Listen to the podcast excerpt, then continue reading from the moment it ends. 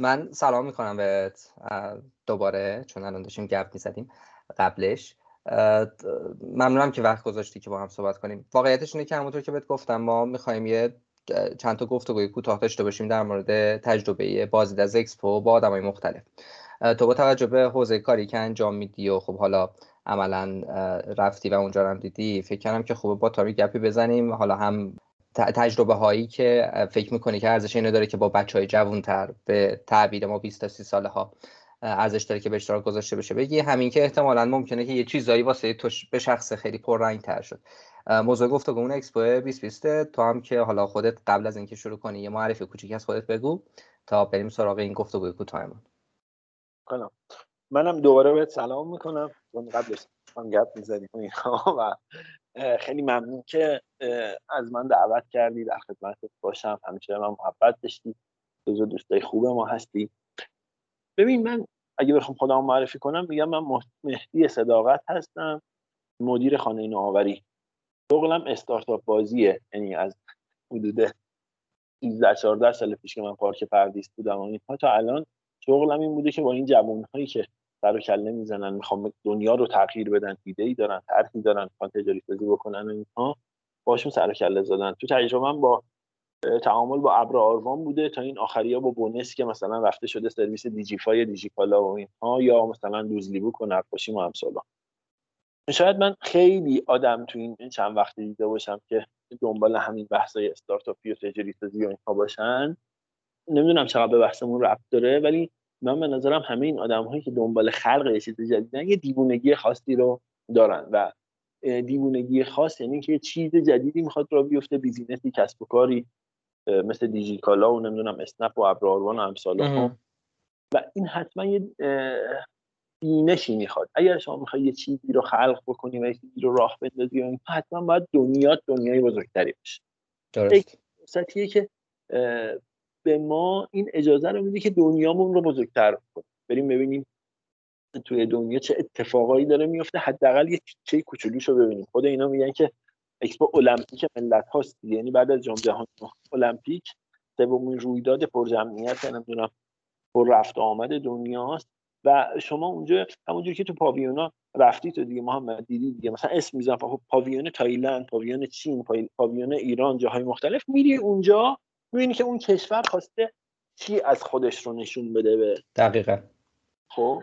حالا یکی میگه من تکنولوژی خاصی دارم. من خیلی خفنم مثل آمریکا و اینها یکی میگه که من خیلی خفنم مثلا دارم رو مغز کار می‌کنم مثل روسیه. یکی میگه من خیلی خفنم فرهنگ بالایی دارم. یکی مثل ایران نمی‌دونم داره چی میگه و این. حالا چه صحبت کرد من با همه ارقی که به ایران دارم به نظرم خیلی پتانسیل بهتری داشتیم ما برای ارائه کردن اونجا هرچند زحمت زیاد کشیده شده بود و اینو من توقع بیشتری داشتم. حالا این المپیک به نظر من المپیک ملت ها خیلی فرصت خوبیه برای بچه استارتاپی که برم دنیا رو حداقل یه تیکه کوچیکش رو ببینن. ببین محمد ما واقعا ایرانی حالا یه چیزی بگیم که درد دل خودمون هم باشه و اینا خب ملت بزرگی هستیم ملت با تاریخی هستیم ملت قدیمی هستیم. ولی شاید وقتی سفر خارج میری خصوصا یه همچین ایونتایی و اینها یکی از چیزایی که می‌فهمی اینه که جای ما در دنیا کجاست. درست. من به نظرم یکی از مهمترین تجربه هایی که من کسب می‌کنم وقتی این رویداد میرم میگم که ایران الان کجای دنیا؟ وقتی همه رو می‌بینم دارن واسه خودشون دمو. چقدر برای دنیا مهمیم ما؟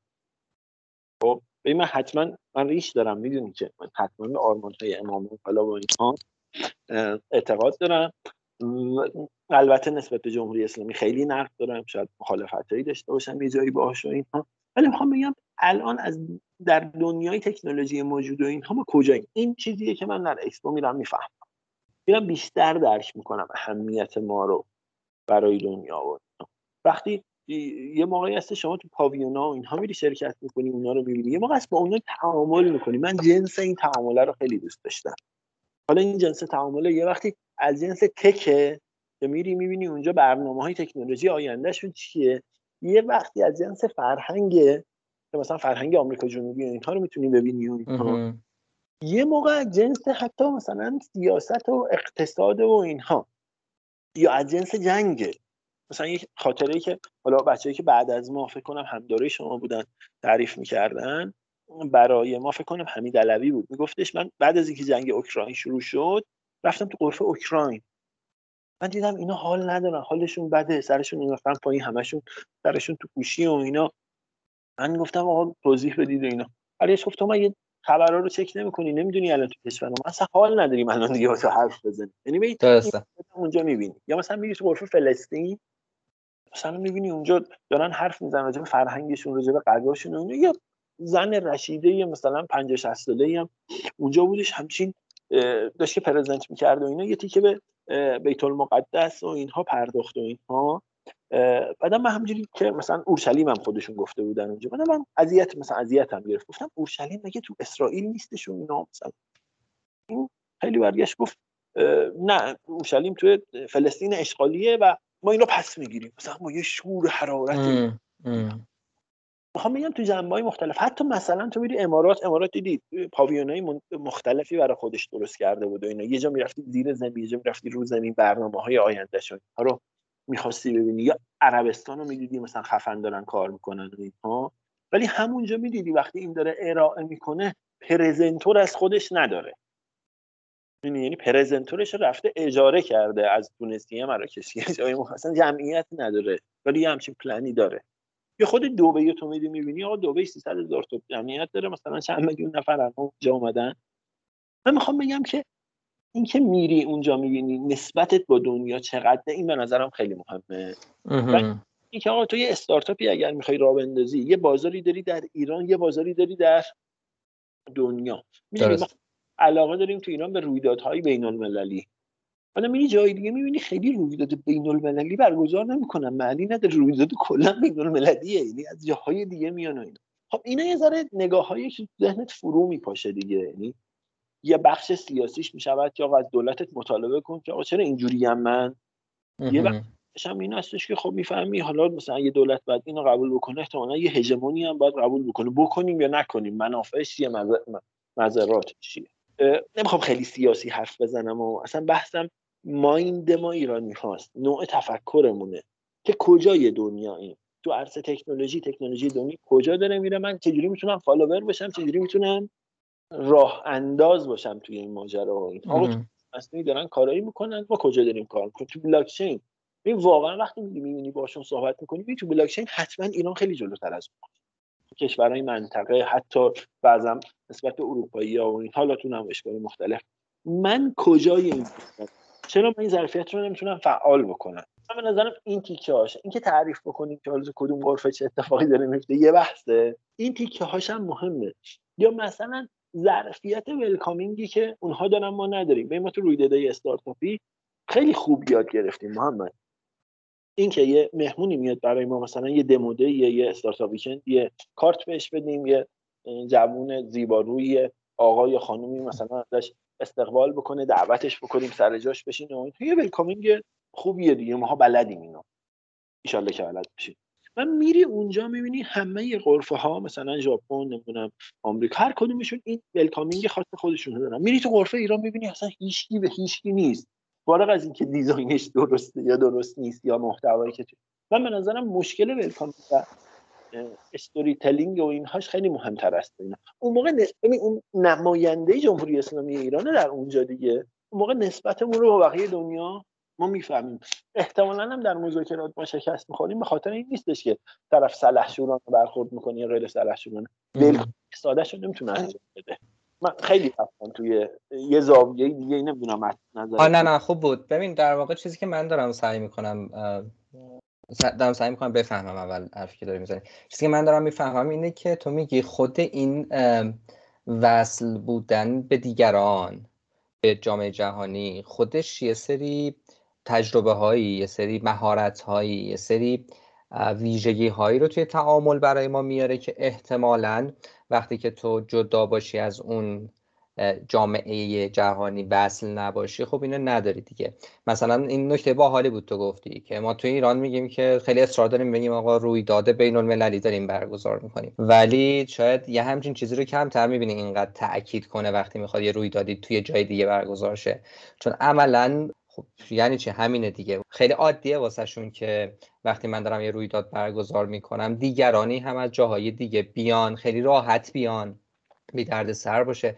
بعد یه مقدار به اون استانداردهای در واقع بین المللی نزدیکتر باشه. مثلا فرض کن خیلی عادیه که متریالی که اونجا در واقع داره به اشتراک گذاشته میشه مثلا به دو زبان باشه حتما.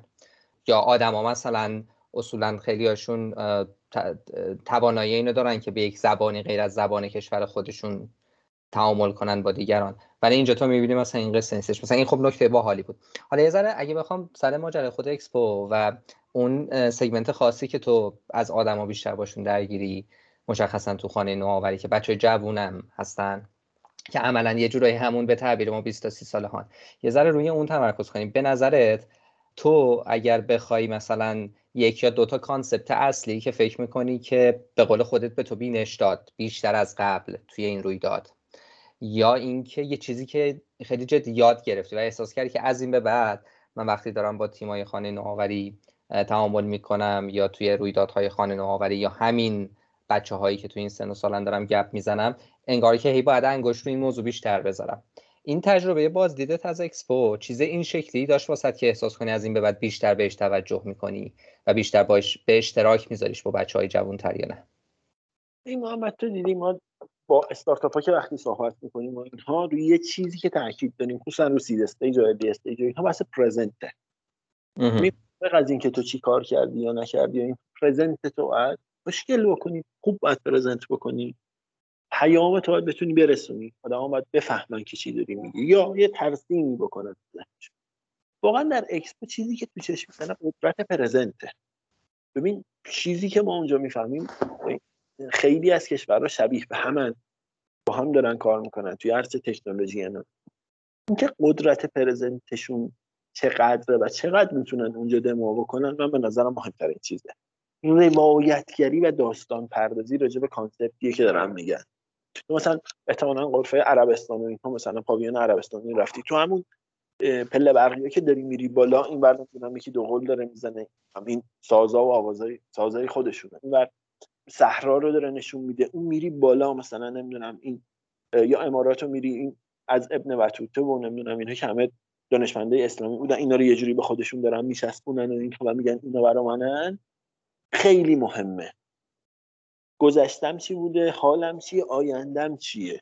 یا مثلا اینا رو مثلا میری تو آمریکا و اینا که اصلا با اون نوع برخوردشون نمی‌دونم ماهواره نشون دادنش و من نظرم من اینجا می‌فهمم که ببین واقعا تو چیزایی که در اکسپو می‌بینی چیزایی نیستش که در ایران نباشه خیلی هاشون دقیقا. خب؟ آره. ولی آیا من می‌تونم اونجوری پرزنت کنم؟ آیا در ایران من اون پرزنت رو می‌بینم؟ می‌خوام بگم قدرت و قوت رسانه و present ش. ولی مثلا تکنولوژی که اونجا هست من دیدم در نمایشگاه خاص خودم.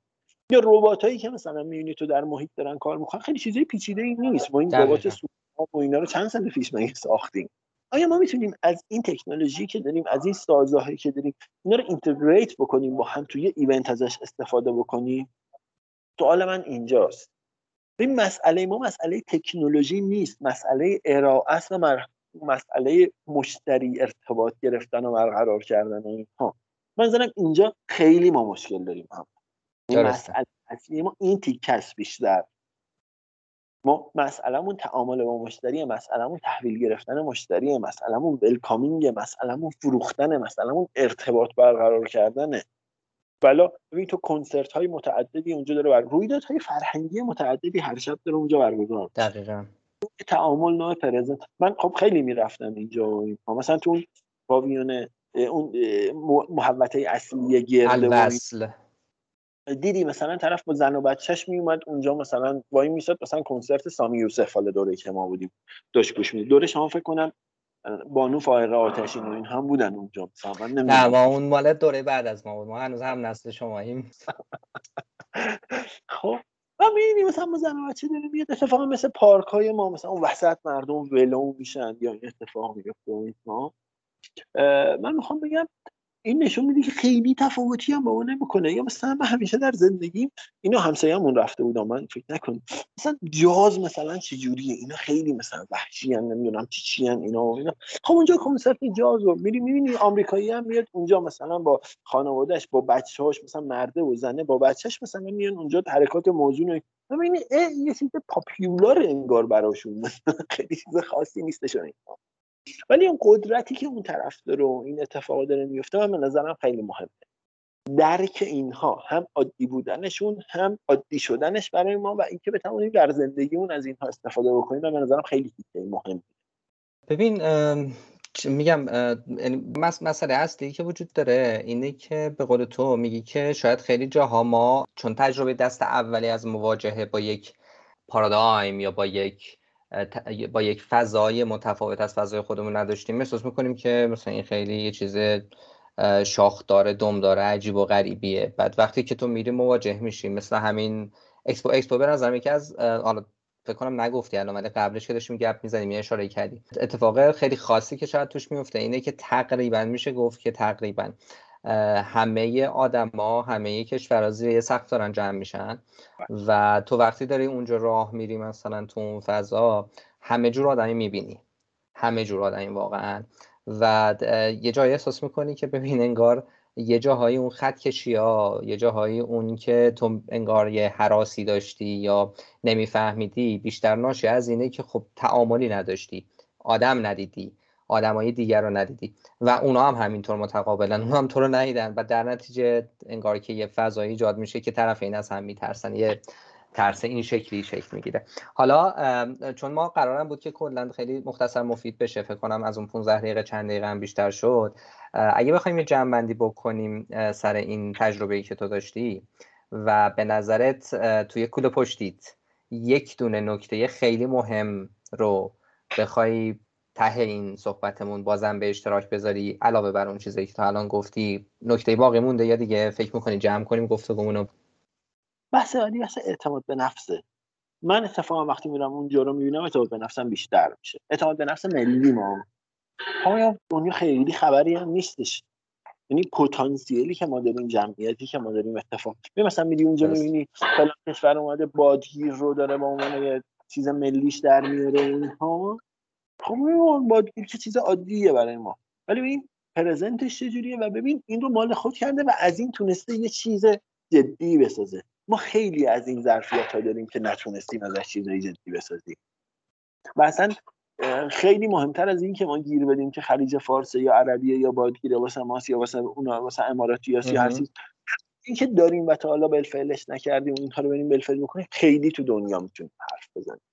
و واقعا بازار ایران بازار کوچیکیه نسبت به اسکیل بازار دنیا. من نظرم باید یه فکری به حال این بکنیم. حالا یه راهش مذاکره است. احتمالا راههای غیر مذاکره اینایی هم داشته باشه. نمی‌دونم چیکار باید بکنیم ها ولی نقطه اولش رفتن تعامل کردن و تراکنش زدنه و تونستن معامله کردن. باید اینا محقق بشه. خیلی دمت گرم مرسی از وقتی گذاشتی. امیدوارم که سلامت باشی. امیدوارم که کاراتون هم توی خانه نوآوری خوب پیش بره و فقط به قول خودت تو اسکیل ایران نمونه و پاتونه یه مقدار از ایران توی بازار جهانی بیشتر بذارید و وارد شید و کار کنید و تجربه داشته باشید. انشالله. ممنونم که گفته خوب مثل سریع پیش مرسی دمت گرم. خوب باشی. چاکرم سلامت باشی. خدا نگهدار.